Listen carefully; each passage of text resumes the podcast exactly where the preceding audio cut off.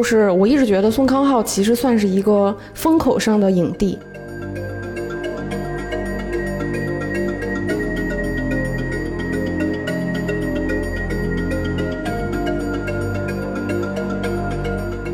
他觉得整个韩国电影史上都没有过这样的电影，他出于这种恐惧，所以才决定出演《我要复仇》。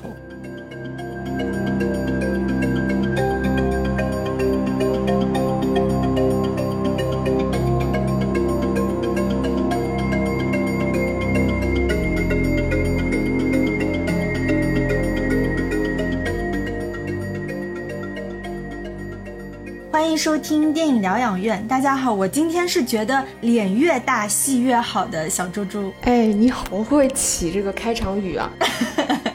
呃，大家好，我是已经爱慕丙叔很多年的石头姐。爱慕谁？丙叔呀。嗯，对的，最对应了我说的开场白嘛。那我们今天其实是要做一个人物专题，宋康昊。我们很少做演员的专题，但我觉得就是丙叔今天特别值得拿来讲一讲。最近他的新闻也是满天飞。嗯，前客。对啊，他靠前客摘得了那个戛纳。然后最近的新闻是他跟韩国总统在那个草坪午餐。就是韩国总统还挺经常会看，就我们能看到接待一些就是韩国的演艺界人士。这个其实就是他们就是代表一种官方态度嘛，对于这种娱乐文化产业的扶持。那我先说一下我们今天的大概的一个提纲啊，会从哪几个角度聊？就是我们首先会带大家梳理一下宋康昊他的从影生涯，包括他跟多名呃韩国的知名导演，像奉俊昊啊、朴赞玉啊、李沧东、金智云等等。其次就是我们会挑几部具体的影片去聊一聊他的表演方式吧，因为他很多时候都出演的是韩国的类型片嘛。那他如何在这种类型片当中找到他自己的表演的创作空间？然后我们会各自分享一下，就是我们对宋康昊塑造的印象最深刻的一个角色。然后最后就是我们来一个怎么说大 PK，就是我会对比一下宋康昊和梁朝伟。虽然很多人说这有什么好对比，但是还是可以说一说。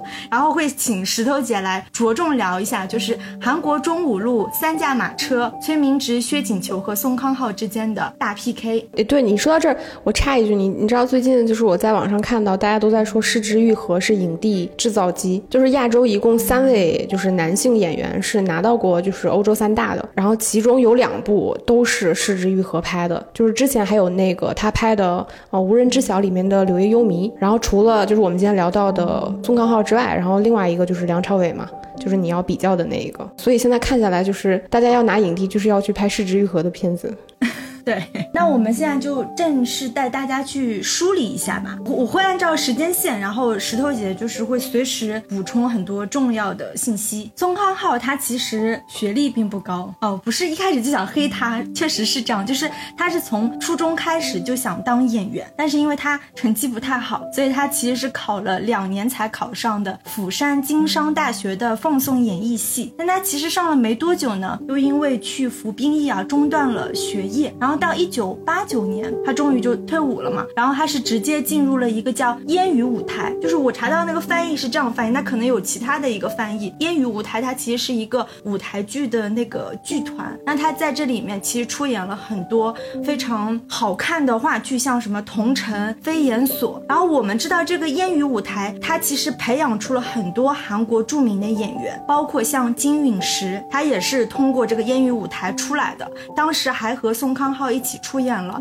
像《吉塞尔》《胖沙发日记》等五部话剧，所以他们俩的关系是因为那时候开始好起来的。还有像那个我觉得经历非常传奇的那个文成根，可能说名字大家可能不一定那么有印象，就是曾经演《洪尚秀》的那个处女心经的那个男演员，他是辞去了那个贸易公司的商人职务，然后加入的这个烟雨舞台。然后另外像最近比较火的、比较新生代的宋清晨，他也是出自于这个烟雨舞台。那我们看到宋。宋康昊他其实，在进入这个电影行业之前，他有着这个非常丰富的，而且是训练有素的舞台剧生涯。他这个业余舞台的风格呢，也是，就是说他的表演是特别贴近生活化的。我觉得这也对他后来的整个电影行业的演艺生涯，其实起到了非常重要的影响。那他在这个剧团里面待了五年之后，就是九六年，他在一个前辈的推荐下呢，就参演了洪尚秀的处女作，那也是宋康昊的处女作，就是《朱堕锦》。的那天，他在这里面演的其实是一个就是穿着西装革履的一个跑龙套，虽然戏份很少，而且我在看那个画面的时候会觉得啊，其实丙叔那时候也算是帅过，而且很青涩。啊，你觉得不帅吗？不行，其实我觉得他早期真的不帅，现在感觉好像还好一点。现在有那种成熟男人的魅力了，对吧？明星光环，对，现在已经有那种明星的气质了。然后，一九九七年呢，他就又出演了李沧东导演的处女作《绿鱼》。他在《绿鱼》里面是演一个黑帮打手，其实那个戏份也不多，也算是一个跑龙套。但是在他后面的采访当中说，参演李沧东的《绿鱼》对他来说特别重要，就是他第一次感觉到什么叫做演技，就从这部电影开始。到九七年的时候呢，他就凭借《黑帮三号在上位》，当时是拿到了大中奖的最佳新人和青龙奖最佳男配。那部电影就是跟他搭档的就是韩石圭和崔明植，然后到一九九八年的时候，他就出演了金之云的处女作《死不张扬离奇失魂事件》。刚刚提到几部电影，你就会发现他好神奇，就是他合作的这些导演的处女作，最后这几位导演其实都成为韩国特别重要的导演，就感觉也是伴随着这个宋康昊的演艺生涯一路相互扶持起来的吧。嗯。嗯，你说到这里的话，我其实可以补充一点，我觉得韩国当时的这个历史，就是我一直觉觉得宋康昊其实算是一个风口上的影帝。你前面在开场的时候也提到过嘛，我们在韩国上中五路有其实有三驾马车，除了我们说到宋康昊之外，然后还有像崔明植、像薛景求。那除了这些之外，其实还有很多很优秀的男演员，比如说何正宇，对吧？黄正民。那为什么其实看上去最平平，就长相上啊最平平无奇的宋康昊，最终其实在我们今天看来就。觉得他可以算是，如果说韩国电影这近二十年，如果只能选择一个银幕形象的话，那我觉得可能就是宋康昊饰演的这些小人物的形象。我觉得其实也是跟他进入电影圈的这个时间点其实是有很大的关联。我觉得他可能背后有一些跟时代也有关系的背景。然后你前面提到，其实李沧东他当时其实看了那个宋康昊演的一个话剧，看了之后他就觉得说宋康昊挺好的，所以其实是他邀请就是宋康昊去演他的那个绿鱼嘛。虽然里面的角色戏份并不重，然后我这边可以说一下大概的背景。其实因为韩国，其实就是现现在韩国其实是实行分级制度嘛，但是他们其实原来也是电影审查制度。然后在当时的那个朴正熙政府的时候，其实他们也是有非常严格的审查，就是基本上从剧本阶段就开始进行审查。所以那个时候韩国电影是非常不景气的，就是他们到九三年的时候，就是基本上韩国本土电影的这个在票房的占有率上就只有百分之十五点九，就几乎是韩国整个电影史上最低的一个阶段。到了你说的那个大概。九七年左右，当时就是还是总统候选人的那个金大中，当他还在候选人的人的时候，他去参加那个釜山电影节的时候，当时其实就有提出来，就是扶持这种文化产业嘛，包括像废除电影审查，然后包括振兴这个电影政策等等，确实是他的竞选口号。那到他九八年上台的时候，其实他就是推出了所谓的文化立国，包括文化软实力，然后把韩国的这个文化艺术产业定位为国家的这种支柱型产业，然后同时是配套了非常多的这个优惠政策。其实你看这个时间点。就是九六到九八年这个时间点，其实也正好是宋康昊他进入电影行业的这个时间点。那这个时间点，其实它并不仅仅是说国家在政策上面去扶持电影行业，也是因为有了政策上的扶持，其实韩国当时的电影人他们在拍摄电影的观念上也是有了很大的解封的。因为我们知道韩国电影给我们的印象，比如说它的情色片可能非常的有名，也是因为早期的韩国其实它当时就是电影可以算是一种麻痹普通百姓，帮他们去就是排泄一些。生活不愉快的这种消费品，所以当时的韩国情色片是非常盛行的。然后包括它也没有什么探讨所谓的这种社会问题的真正特别好的电影。那也是因为金大中这个时间点上台了，那韩国的电影人他们其实也开始反思说，电影它不应该只是说去成为我们去麻痹自己的神经，包括去遮蔽这种社会矛盾的手段。就它不应该帮助大家去寻欢作乐，帮助你去转移你生活里面的痛苦，反而其实你应该深入到你生活，包括你民族真正的。这种痛苦里边，所以当时在那个时间点是有了，就是一些我们今天所熟知到的韩国电影非常擅长的一些话题，比如说这个韩朝的关系，然后包括韩国的这种财阀问题，然后包括当时的政治转型，然后以及这种社会案件，就是我们之前像《杀人回忆》这种，就是真实的社会案件，包括韩国的阶级分化，以及九七九八的那个经济危机等等，其实都是在那个时间点里面由韩国的影人逐渐去引发出来的一些在电影上常见的这个主题。那我觉得这些主题其实。就非常巧妙的，因为这些都是一些非常就是现实主义向的题材，这种题材其实就是恰好给了宋康昊这种类型的演员一个最好的时间点，因为他其实就是一个大时代背景下小人物微缩成就是最普通的那个面孔的样子。我们其实会感受到，就是宋康昊他的外形来看，其实他完全不是属于那种我们说像李秉宪呀，或者是何正宇那种非常就是你可以把他作为代表韩国男性男演员非常阳刚的帅气的，就是那一面的那种男演员，他很显然不是，他其实就是一个非常普通的，甚至你可能乍看一眼他在里边如果演了个配角，你可能都没有办法注意到的这么一个演员的形象。但是就是因为他这种非常自然派的演技，包括他的外形，恰好能够成为这些主题在当时可被应用的这么一个演员。所以我们在后面看到宋康昊他一系列的电影的选择，其实也都是偏向这种我前面提到的这几个偏纵深的话题，其实宋康昊几乎全都演过。想大概说一下这个背景，嗯嗯，确实对，因为刚刚石头姐梳理的背景，更让我们看到了就是宋康昊这个男人他是多么的运气好，其实也算是运气好吧，他赶上了这个潮流，对，也是时代选择的英雄。是，那我就接着往下说啊，顺着那个时间线，到了一九九九年，他就出演了当年就是大火的《生死蝶变》，相信很多人都看过那那部片，真的是被誉为什么韩国最好的电影吗？还是有这个 title 我记得，因为当时一九九九年的时候，韩国正好也有那个光头行动嘛。你要给大家补充一下什么叫光头行动吗？光头运动，因为我今天没有查资料，所以它具体的时间点我已经忘了。但是这个事件其实就是韩国的影人他们集体自发去抵制，就是当时世贸组织关于美韩国电影配额的这个问题，就是因为当时韩国它其实在政策上面是有一个强制性的配额保护政策。对吧？然后当时是因为要放开这个配额保护，然后所以韩国的影人集体去示威，包括就是整个剃光头，其实在这个韩国的，就是这个文化里边，其实是一个非常严重的行为，使得政府迫于压力，最后还是给韩国本土的电影一定的这个配额保障。这个其实，在韩国历史上是一个非常重要的运动。我记得我们之前有提到过几次，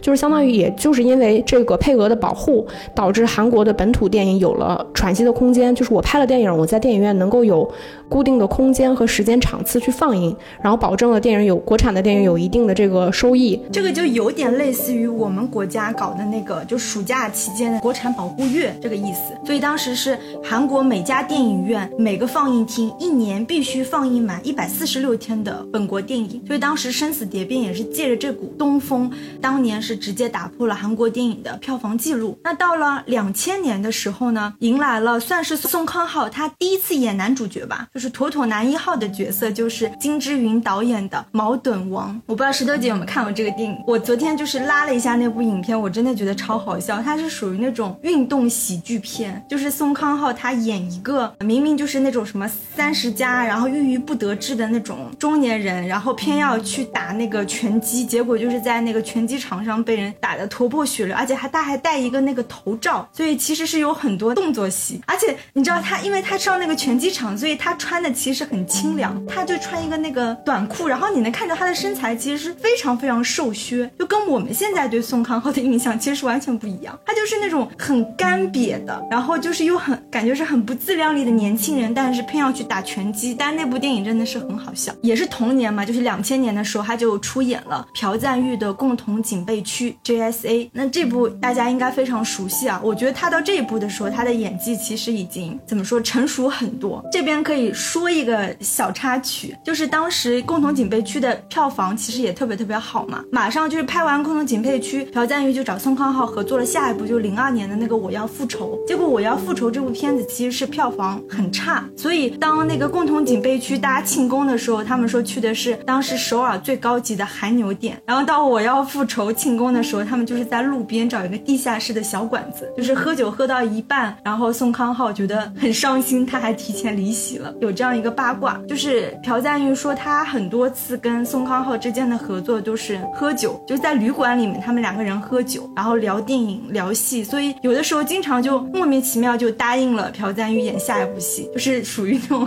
酒桌上答应演他的电影，这个很像洪尚秀电影里面，就是喝酒说我们要拍一部戏，怎么怎么样，后来醒过来之后就发现没这回事儿。但是朴赞玉跟宋康昊的这个组合是真上。到零四年的时候呢，他就参演了林赞相导演。演的《孝子东理发师》这部我倒是没有看过。其实时间再早一点点，就是宋康昊开始出演奉俊昊的那个《杀人回忆》，其实是两千零三年。然后因为这部电影呢，他其实是拿到了韩国大钟奖的这影帝的称号，这也是他俩的第一次合作。《杀人回忆》大家应该非常非常熟悉啊，它是根据一个真实的奸杀案为背景。我记得前两年我们有在那个电影疗养院的粉丝群里面有讨论，就是后来那个真凶其实是现身了嘛，他就自首了等等，这个幕后就不讲了。但是可以讲一点，就是说奉俊昊他跟宋康昊之间的合作，因为其实奉俊昊要比宋康昊再年轻一些，对他来说呢，就当他拍《杀人回忆》的时候，其实宋康昊已经算是一个小有名气的演员前辈。但是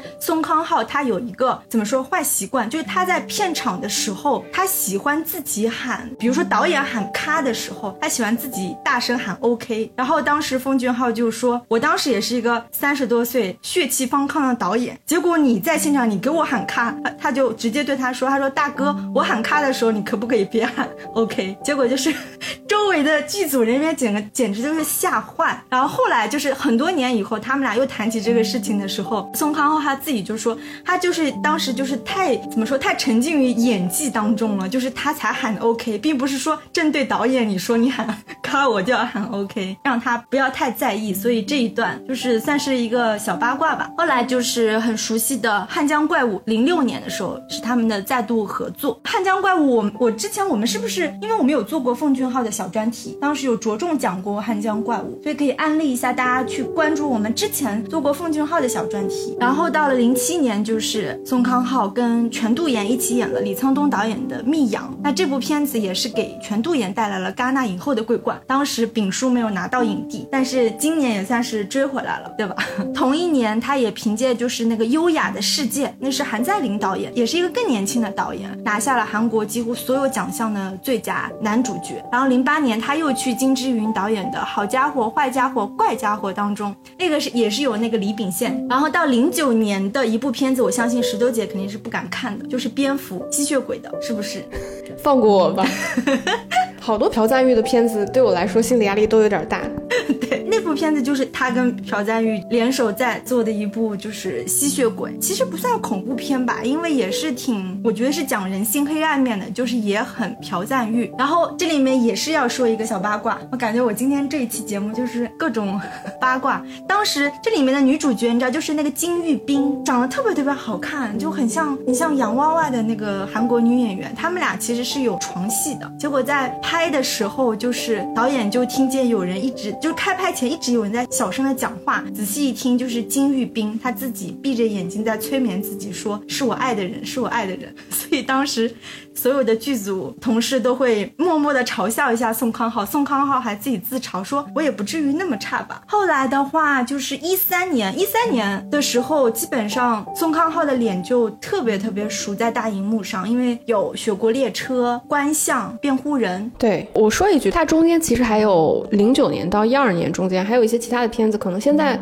不太会被我们提及，就是什么《小小廉耻》《义兄弟》《蓝颜》这些。对，当时这几部片子确实整体质量就偏一般。再到就是该说了一三年的《雪国列车》，对吧？对，就是韩在林的《观象》和杨宇硕的《辩护人》，其实是三个不同的导演。像韩在林和杨宇硕都是偏年轻的导演，就是他这时候其实也有开始跟一些年轻导演开始合作了。然后到一五年的时候，就他跟刘亚仁就演了一部那个古装戏，叫《私道》。那部我看了，其实我觉得也还可以吧。但是我就不意外宋康昊的演技，我觉得他现在驾驭这种帝王完全是 OK 的。然后到了一六年。的时候，他再度跟金智云导演合作《密探》，然后到一九年的时候，就是大家非常非常熟悉的《寄生虫》了，就是全球影响力爆棚，也是宋康昊跟奉俊昊合作的，应该是第五部吧，《杀人回忆》《汉江怪物》《雪国列车》《蝙蝠》和《寄生虫》，我应该没有数错，对吧？对他们一共合作过五次，没错没错。嗯，对对对。那关于这个宋康昊的经历，再请你再补充一些。其实我是看了一下，就是宋康昊从九六年，然后到现在，其实他入行。差不多有二十六年的时间，除了就是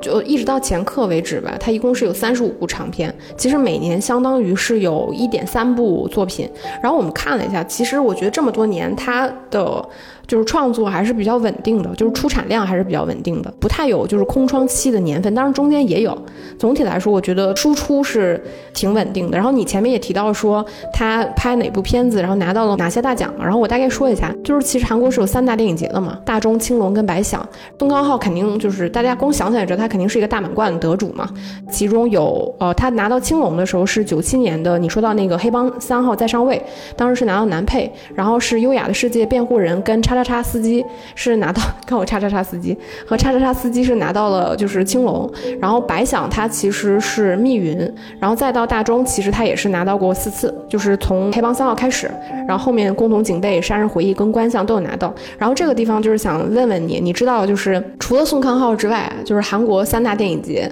还有哪些影帝是大满贯得主吗？猜一猜，我真不知道，崔敏植肯定是吧？我连三驾马车都跟你说了，那就三驾马车都有吧？应该对，是的，的就是除了宋康昊之外，然后我们提到的中五路的三驾马车，薛景求跟崔明植，他们其实也都同时是韩国三大的这个大满贯。除此之外呢，还有这个金允石和安盛基、李秉宪，其实他们都是在韩国三大电影节都有拿到过。那我们知道，其实韩国的女演员也有几个其实是大满贯得主的。总体来说，我觉得还是比较均匀的吧。你前面提到就是说这些演员在拍片，就是宋康昊跟我们可能现在看起来就是在韩国非常首屈一指的这些大导演们，比如说像奉俊昊，对吧？然后朴赞玉，然后其实金智云他们其实都有合作过。然后我大概看了一下，就是跟奉俊昊的合作一共是五次，就是你前面提到的。那跟朴赞玉的话，其实也是五次，但中间有一部《青出于蓝》是一部短片。除此之外，就是共同警备、蝙蝠、我要复仇和亲切的金子。那金智云我就不说了，金智云其实大概也有四次。还有一部片子叫《蜘蛛窝》，目前是在筹拍的阶段。还有就是你前面提到的，就是韩在林他们其实也合作过两次，《观相》跟《优雅的世界》，然后也有一部片子应该是没有上映，叫《非常宣言》。跟李沧东的话，其实也是有两次，基本上是大概这样。那可以看出，其实宋康昊也算是一个熟人文化。对，对我刚才想说的是这个，对对吧？因为他喜欢那些熟悉的导演，对吧？嗯，其实这个我觉得是这样的，就是我记得我们之前也有聊到过，就是在韩国的电影，它其实，在中五路是有一套专门独立的这个文化体系的，就相当于它可以算是韩国电影体制内的金字塔。你像宋康昊啊，什么奉俊昊啊，其实我看到群里面有人提到，就是年轻一辈的刘亚仁，就是他们其实都属于中五路这个出身的，他们其实是有一套自己的这个文化的。再加上我们前面提到过，韩国的电影其实它本身的，你像只有五千万人口的国家，它的商业电影市场体量其实并不大。那在这种情况下，你既要跟比如说像好莱坞这么强势的电影工业去对抗，然后你又要让你自己本国的这个电影工业强大起来，其实整个韩国的电影相对而言是比比较抱团取暖的。那我记得我们之前也有聊到过一些八卦，比如说像那个奉俊昊跟朴赞玉，其实他们俩关系非常好。那我们能看到，就是他们两个人在从韩国电影算是开始输出吧，开始在国外去拍片的时候，其实他们两个人基本上都处于相互扶持的阶段。比如说你可能有了一个什么想法，你你就在喝酒的时候，因为韩国这个酒桌文化也非常的盛行，你可能就在喝酒的时候，然后来跟我聊天儿，然后我们可能就聊聊聊这个片子就聊出来了，然后我们又要在想说怎么筹这个钱，那可能你去当导演的时候，我会来给你当制片，给你当编剧。那这种文化其实我觉得，就哪怕我们看洪尚秀的片子，也能够感受得到韩国的这种韩国影人之间非常密切的这种文化交流，主要是酒桌交流。我觉得还有一个你前面提到的，就是我们知道宋康昊的特点，就是其实他拍的商业片其实是非常多的，因为在韩国，大家其实可能没有什么真正所谓纯粹的拍艺术电影的演员。这么小的商业体量下，就这么市场体量下，你要强调一种独立的，就是艺术体系，其实相对而言可能是比较难的，你的空间可能会更小。所以绝大多数的导演、影人吧，就是演员呀，然后包括导演啊，其实他们寻求的都是一种平衡。那我们看风俊昊其实也是一样的，对吧？寄生虫其实是一个非常典型的类型片，但是他也仍然拿到了奥斯卡。他们大多数会在其中取一个平衡。那像宋康昊，我觉得之所以就是我们今天可能说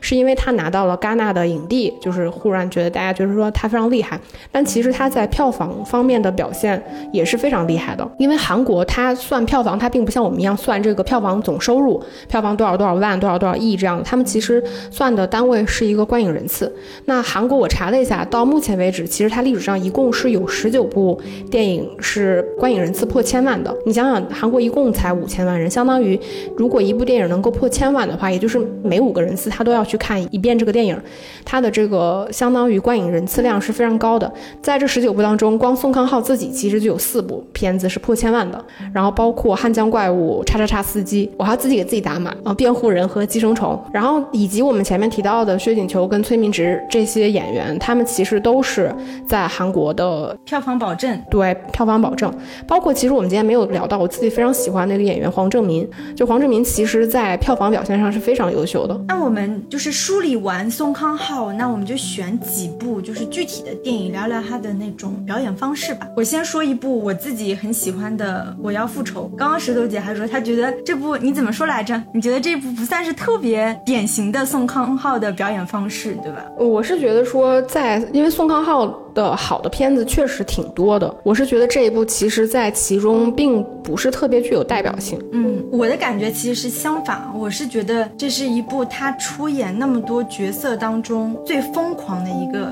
角色，这个肯定是离不开朴赞玉，对吧？他导演的这种风格，而且就是这里面他不是演什么小人物、底层人物，相反他演的是一个工厂的老板，明明应该是属于那个什么压迫被压迫当中压迫别人的那个人物，但这个工厂老板。他基本上在电影当中很少有他社会性的一面，比如说他没有去工厂什么督促工人干活等等。当然有一幕就是他跟他开掉的一个工人之间的一个正面对峙。除此以外，其实我们只知道他是一个工厂老板。他这个人物其实是一个非常抽离的，他是被卷入这场像复仇链条里面的一个绝望的父亲。所以他的整个的表演，我觉得是很压抑化的。他整部电影当中，你看他的那个面部表情跟眼神，似乎也是很。渐离的那种很空洞的表情和眼神，那当然这肯定是一种特意的，因为整部电影当中就是包括另外两个主角人物嘛，就是那个聋哑小哥，还有包括饰演聋哑小哥女朋友的那个裴斗娜，他们的表演方式是统一的，都是那种跟影片气质也是统一，就是那种黑暗到极致的非理性的复仇故事，而且这里面的人所谓的那种复仇，他也没有任何快感，我杀你，你在杀他，他在杀他，只有绝望和压抑，而且里面所有的人物主要人物都死。了整个的复仇的链条，就是你不知道为什么你被卷入了，但是你就是被卷入，而且全部人都死了。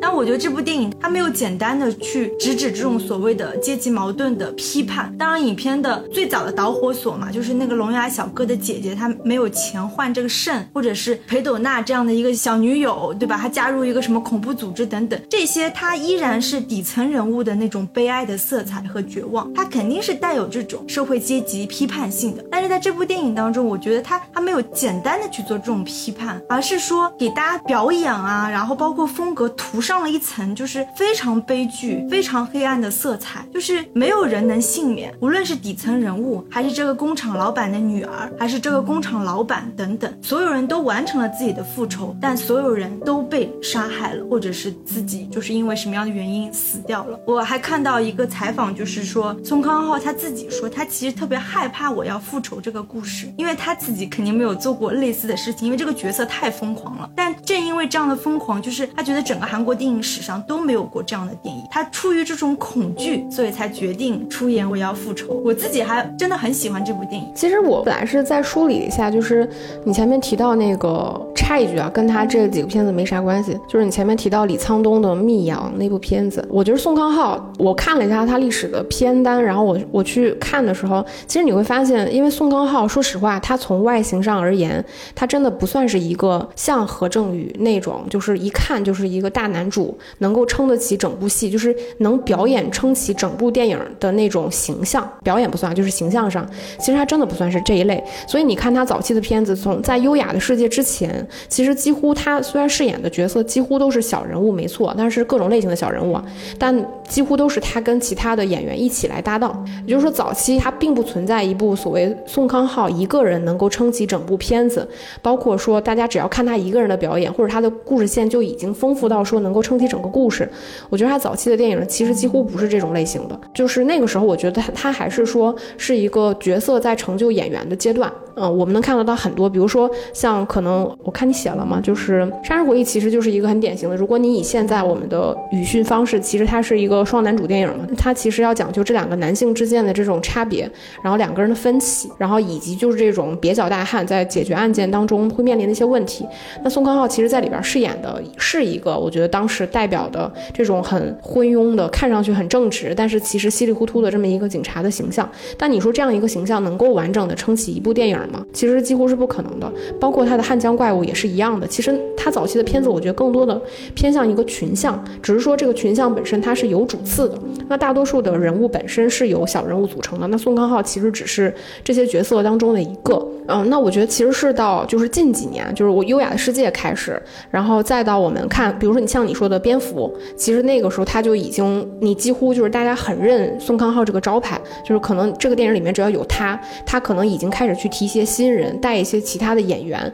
你就已经足够支撑起这部片子。那个时候我觉得其实已经是一个演员在成就角色的阶段，包括在这个阶段，我觉得他的明星光环其实已经非常重，但是明星本身是个褒义啊，电影演员需要明星气质，这个是一个很正常的事情。所以他那个时候已经演技成熟到，包括他个人的气质气场已经强大到说他能够让这条人物线足够丰满到说能够撑起整部电影的阶段。那你前面提到的，我觉得很难得的一点是我我前面说到那个李沧东的《密阳》，其实《密阳》那部片子，我觉得是他整个剧本主线是围绕着就是全度妍来的。那宋康昊这个角色，其实在里面是一个辅助型的角色。他当时拍这个片子的时候，他在韩国其实已经挺有名气的了。然后我们能看到，无论是这部片子还是他之后去参。演的一些片子，其实他完全不是那种说我一定要当大男主，或者说这个电影必须以我为中心。这个现象其实，在我们国内是比较少见的。我们国内基本上会讲究这个番位，对吧？虽然韩国也讲究论资排辈啊，但其实你会在电影里面讲究这个番位，是不存在所谓说一号，嗯，可能是谁是一号男主角，什么一号男主角比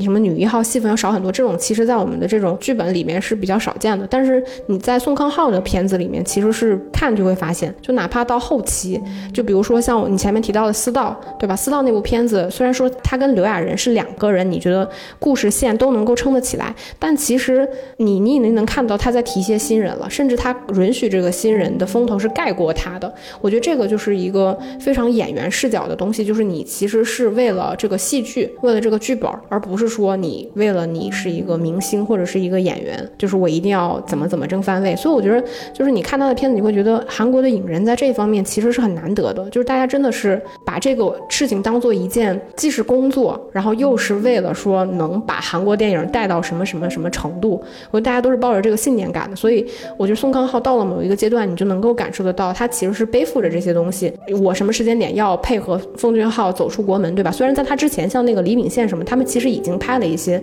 就是有外资背景的这种电影，但并没有像他这个跟奉俊昊就是可能国内首屈一指的韩国导演，然后一起走出国门。这个部分我觉得还是挺难得的。然后我这个地方就是想提一个就是寄生虫的部分，但这个跟他的演技本身没有什么关系。就是我今天查新闻的时候，其实知道韩国演员他们整体收入并不是很高，就是他们在整个这个片酬上面并没有很高。然后像那个《寄生虫》，它这个片子整体它的成本是八千万人民币，其实这个在韩国的片子里面已经并不算低了。宋康昊他其实他的收入就是他的片酬是只有四百七十万人民币，这是已经是韩国最顶级的男演员了，只有四百七十万。而且据说这个价格还是因为就是奉俊昊有这个钱，觉得说你已经是这个咖位了，就是。相当于有一定的这个额外高价补贴，就类似于这种性质，然后他才能拿到这个钱。所以这个片子整体所有演员的成本大概也就是一千万以内，也就是不到整个片子片酬成本的八分之一。其实这个说实话真的非常非常低。所以你就能看得到，就是我觉得在韩国的电影圈，他们其实不存在就是你所谓，比如说明星制，他并不是要求说你明星制就一定是明星就变成了这个片子支出里边最重要的一个部分。嗯，而且我听。说就是奉俊昊导演，因为你正好好刚刚也提到《寄生虫》和《杀人回忆》了嘛，就是奉俊昊他拍片的习惯，他的故事板是很具体的，也就是分镜头。之前因为那个《寄生虫》，不是大家网上晒那个奉俊昊他怎么去画故事板吗？我看到之后也很惊人。也就是说，像他这样子的导演，他其实在现场调度当中给演员发挥的空间是很小的，分镜头已经这么具体了。然后之前宋康昊他自己也说，就是跟奉俊昊合作。的难点就在于这，他既给你的空间很小，但是导演又想要一个与众不同的表演，他要期待就是你高于这个分镜头，再给他一些东西。但宋康昊已经习惯了，他已经知道就是如何跟那个奉俊昊进行合作，所以我也同意你，就是在《杀人回忆》的时候，不可否认这是一部非常非常好看的电影。但这几天我再看的时候，你能发现他那时候他作为一个演员，就是说还是角色成就人，因为他这里面其实他并不是说是独挑大梁的，而且他饰演的这个什么小警察朴探员，他也是整个在当时韩国这个时代下的一个强权机器下的一个小缩影。无论他的一些就是表演的设计啊，包括台词啊等等，还是相对我觉得是比较受限。当然，就是很多人都说那个什么教科书般的那个开头和对比嘛，因为是一一样的场景，开头的时候他不是一个什么小警察那样玩世不恭的那种大大咧咧的，然后后面不是他变成了一个商人，再回到很多年后再回到那个场景下，他的那个大脸，他的那个眼神当中直视镜头的那个画面，到现在还是很多人在津津乐道这个镜头。我也觉得这个镜头真的是特别好。我看到就是别人就问奉俊昊，你为什么设计这个镜头？他说当时其实也是突然有灵机一动，因为韩国人相对来说他骨子里还是有比较比较内敛的东西，所以直视镜头这样子的镜头其实用的特别少。但那一刻他就觉得他其实不只是说希望朴探员他与这个凶手来一个什么直视凶手，我觉得更在直视整个社会，直视整个体制，所以他真真的挺精妙的。我认同你的，就是其实那个时间这个电影就比如宋康昊直视镜头的时候的那种给我们的冲击力，大部分的原因其实是来自于这个导演本身，就是或者说这个剧作本身的设计，他的表演我觉得只是其中一环，这个我倒是认同的。其实我觉得，因为宋康昊其实有一个很典型的特点，就是他其实不是一个学院派演员，他早期其实是演话剧嘛，所以你能看得到，我觉得他的表演方式本身是比较野生的。韩国的演员维度里边，你也能看得到，就是是没有那么多的雕琢，他大多数的角色因为都是比较生活化的小人物形象，所以他的肢体表达，我觉得韩国可能跟语言表达习惯，包括这肢体，其实他们是比较夸张的。但是在这个夸张当中，你仍然能感受到，就是宋康昊是在其中这夸张里边不那么夸张的一个演员，而且包括他的脸，其实因为不是一个非常典型的演员的脸，就是你真的看他早期的片子，如果你不是刻意的，就是带着今天就是这种我们已知信息去看宋康昊，当时你其实都很难去想象这个演员将来他会成为韩国最顶级的这个男演员，尤其是年轻的时候，我觉得长得真的非常的普通，所以他就是一个很典型的韩国人的长相，就是他的五官非常的扁平嘛，就是圆脸、小眼睛、单眼皮，长得不丑也不帅，然后不高也不矮，所以他在演就是某些特定角色的时候，其实我觉得是比较有优势的。但是如果你跟我说他早期那个样子就能够有一天演私道这种片子，就是演一个王，我其实是不太相信的。然后你前面提到就是他跟奉俊昊合作嘛，然后我也看了一个，奉俊昊就提到他说他在片场其实看宋康昊演戏其实是一种享受，因为宋康昊他是一个很典型的就是自然派的这种表演方式。我看了一下，就是他其实拍戏的时候都很少去精读剧本，就是他不会花那么长的时间去揣摩这个剧作本身要求，就是这个剧作本身的要求是什么，或者说我如何去体验这个角色，他不会从这个剧本出发。更多的时候，我觉得是因为他演了太多的小人物，所以他几乎是依靠生活经验跟临场发挥。所以你能看得到他在表演的过程中，他的很多肢体语言、肢体表达，我觉得是更自然的。其实你可以去对比很多韩国的演员，就是他没有那么强的设计感。包括你前面提到的，就是他去直视镜头头这个部分，我我后来就是我在看，就是特意嘛，就去看他的表演的时候，其实你能感觉到宋康昊的表演方式其实是一种非常吃力的表演方式，自然派的那种。他其实所有的表演本身是一种真情实感。他如何让观众相信他就是角色本身呢？就是他其实是先跟角色去共情的，这个其实是非常难的一件事情。他要先共情，然后他又在角色里面非常放松，他的反应其实是一种自然而然的反应。然后在这种情况下，再加上宋康昊他的台词功底是非常强的，当然这个也是韩国演员普遍的一个特点。然后还有一个就是你前面提到给我留下比较深刻印象的，就是《杀人回忆》结尾的时候，就他直视镜头的时候，就是你仔细看宋康昊的脸，你会发现他传递出来的信息是什么？当然，因为每个人的面部，你都可以说他在传递一种信息嘛。我觉得他的脸上大多数传递出来的一种信息是一种迷茫感。我觉得这个其实也是亚洲人我们脸部构造就是一种扁平所制造的，就是我们本身的辨识度可能是比较低的。所以在这种情况，当他直视镜头的时候，他又面无表情的时候，你会觉得这个人他首先非常的迷茫，直到他后面很多片子，其实我觉得。他的脸都是带有这样的特点去拍这种片子。我觉得这个也是小人物身上所带有的一种特点，就是我其实不知道在这个时代大环境之下，我如何左右我的命运，如何改变我的命运。我觉得这个其实也是他自己非常浑然天成的一种气质之一。当然，我觉得到这几年的时候，就我们聊到比如说《寄生虫》这个片子的时候，其实他已经演技成熟到你已经难以分清楚说这个东西是他天然带来的，还是因为他表演方式过于成熟所带来的那种，我觉得是一种模糊感、失焦感。我觉得他身上，包括这个演员的身上，我觉得他是没有那种特别多给人精明算计的感觉的。我觉得就是以他很迷茫的，就是原生态的小人物的形象去直击人心的这种。嗯，那你觉得寄生虫这个角色是你对他印象最深刻的吗？其实我倒不觉得是印象最深刻的，但是就是因为他肯定是你如果按照时间线来看，你不重新看，他是给你留下比较深刻印象。因为我们家之前也聊过《寄生虫》这部片子嘛，所以我对他当中的角色是有印象的。其实我对他印象最深的角色，我觉得反而是《汉江怪物》，因为我记得我之前跟你聊过，我特别喜欢《汉江怪物》这部片子。就哪怕在奉俊昊那么多片子的维度里边，其实我也是特别喜欢那部片子的。因为《寄生虫》，我们电影疗养院之前也做过一期专门的节目，感兴趣的小伙伴们还是可以去听一下那期单片的节目。因为《寄生虫》的时候，导演跟宋康昊他们其实合作已经非常怎么说默契了。我觉得奉俊昊他在那部电影当中，他去建一个多重空间的嘛，对吧？无论是说真实的空间，还是说我们说电影空间那种真实空间、阶级空间，对对阶级空间等等，宋康昊他的表演也恰好去容纳这种多重空间的，就是因为你可以看出他这个角色是比较他的拉伸感更强，比较不稳定，对吧？他从一开始那种住在地下室，还要吃着披萨，还要弹那个蟑螂的那样子一个很贫困的那种父亲，到后面他们是如何精心策划成为一个那个有钱人家里面的那个寄生虫住在地下室等等，包括到最后等等，我觉得他的这个表演的，就像你说，可能又有浑然天成，但又有那种巧具匠心，对吧？就是你也很难分清楚。但我觉得那种拉伸感、那种表演的厚度、什么层次感等等，在寄生虫当中还是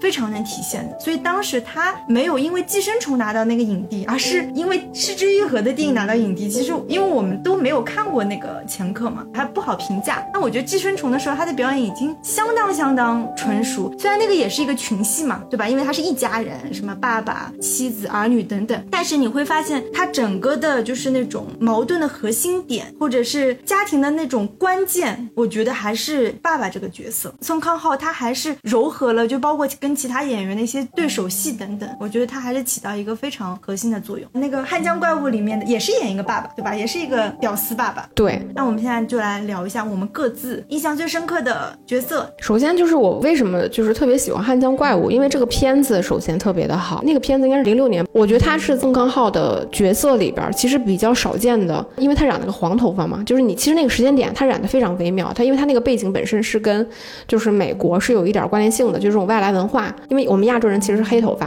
然后它里边其实是染染了一部分一半白，就是半黑半黄。你带着这个信息一看，你就知道他当时为什么会染那个头发，呃，相当于韩国本土受了一定美国的这种西式文化的教育跟洗脑。首先他的外形其实是比较少见的，就是他真的是一个二流子，因为宋康昊其实演了非常多的小人物嘛，对吧？然后在这个里边是他比较少见的金头发，然后再加上他里边其实是一个非常没有出息的，然后啃老的，但是又很疼爱女儿的这么一个角色。我为什么看这个片子？我觉得他非常的成立，就是因为首先他的情感出发点就是他是一个父亲，他所有后续的这个转变就是从一个小人物的逆袭，他其实是来自于说他对于他女儿的这个感情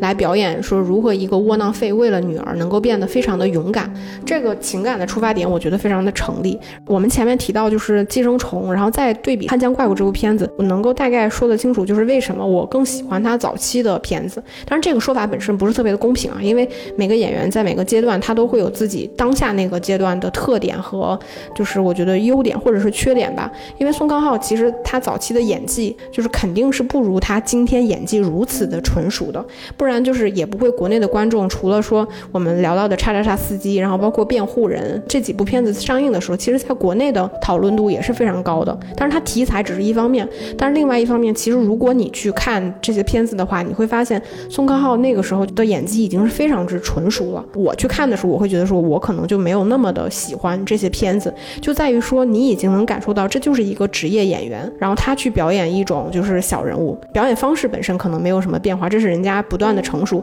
但是他早期就是因为他的外形更普通，然后再加上他的演技就没有今天这么的纯熟，他本身是走一个偏自然派的这么一个演技方式，所以就是那种表演于无形，或者说一些自然反应，就是他好多时候在电影里边的那种反应，你能看得出来，他就是一个真实的，就是他把他自己放在那个人物当下的时候，一些非常自然的反应，比如你说《寄生虫》里边，对吧？他去弹蟑螂螂这种什么抠脚呀什么这种，我觉得那个其实并不是一个特别精心设计的所谓的动作或什么，这个是宋康昊一直以来的特点。你可以看他片子里，他有特别多的这种小动作、小细节的设计，并不是来自于他的表情，而是来自于他的反应，这个就是他的一个特点。但是看到后期的时候，你会有一点疑惑，就是你会疑惑这个东西是他设计过的，还是说他天然所带的？但是我觉得《汉江怪物》那个时间点，我觉得就是，当然这个是也不太公平，这个是我自己的一个预设，我觉得是他这种类型的演员最黄金的一个时间段，就是他的外形上是非常普通的，然后表演又非常的优秀，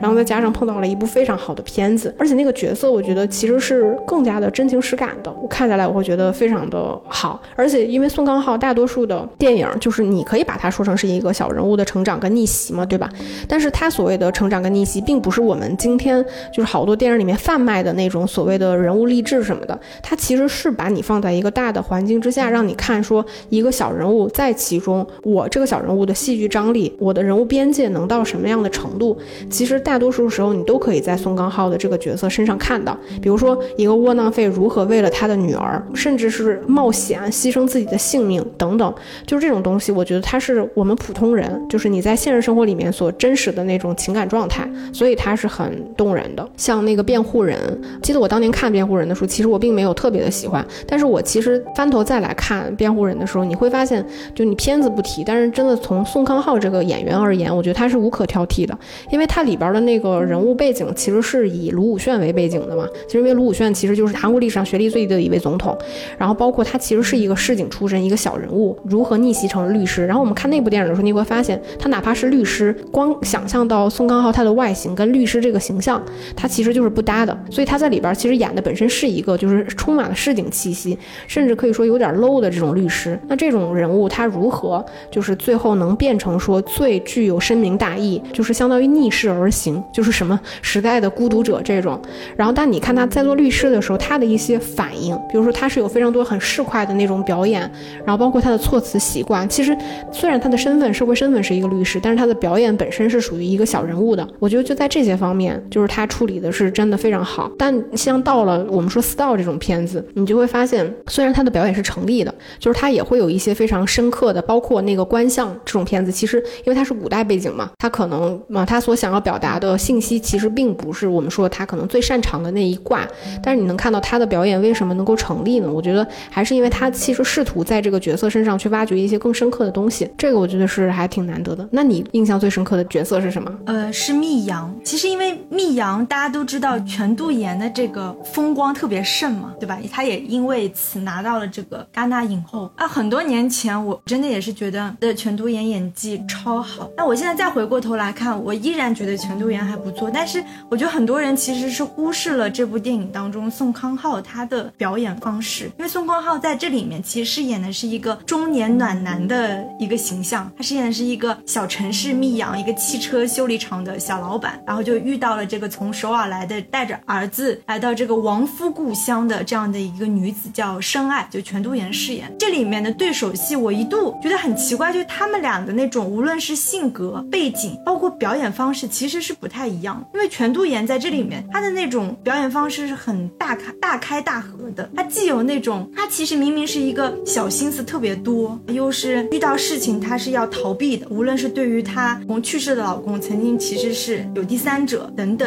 然后包括她到这个小镇里面，她极力的想要去融合这个圈子，然后显示自己就是还有点钱的那种样子，她其实是一个很内化的人。但是之后我们知道，因为他儿子去世了等等，他又加入那个宗教，然后又宗教当中就摇摆。摆不定，他的那种声嘶力竭的那种哭喊，对吧？从表演方式，他真的是大开大合。那这里面全程充当绿叶的宋康昊，我觉得他饰演这个角色，相反是他那么多角色当中，我觉得他自己演的最游刃有余和最轻松的一个角色，对吧？他就是那种无论是这个女人对他说一些什么，说在你眼里什么是密阳呢？就是一种很高高在上，一个很文青的，就让你评论一下你的家乡是什么样。他就说，我也不知道，反正我们就是苟活着。就是他的那种笑容，那种方式，他那种小设计，比如说走进他那个汽修厂，一边还要调侃一下那个女职员是不是什么穿内裤走出去修车子等等，他那种设计都特别自然。而且我从来没有看过，就是他在一部影片当中那种张开的那种笑那么多，所以我就觉得他这部戏其实是演的特别好。就是他明明是一个世俗气息很重的一个小城市的小男人，对吧？但他对他的那个形象设计，他是戴一个无框眼镜，看上去就是有一点斯文和正经，但又有一点这种世俗小男人等等。就包括全度妍，他不是说喜欢逃避事情的这种处理方式吗？宋康昊这里面饰演那个小老板，就是那种特别积极的去解决问题、处理事情等等。所以我就觉得他们俩的这种搭档，其实宋康昊真的是不输全度妍。后来我今天还很奇怪的看到一个外网的采访，因为这个是李沧东导演的戏嘛，竟然就是朴赞玉跟奉俊昊都觉得密阳的这个角色是宋康昊演的最好的角色。你看，我跟两导演想的是一样的。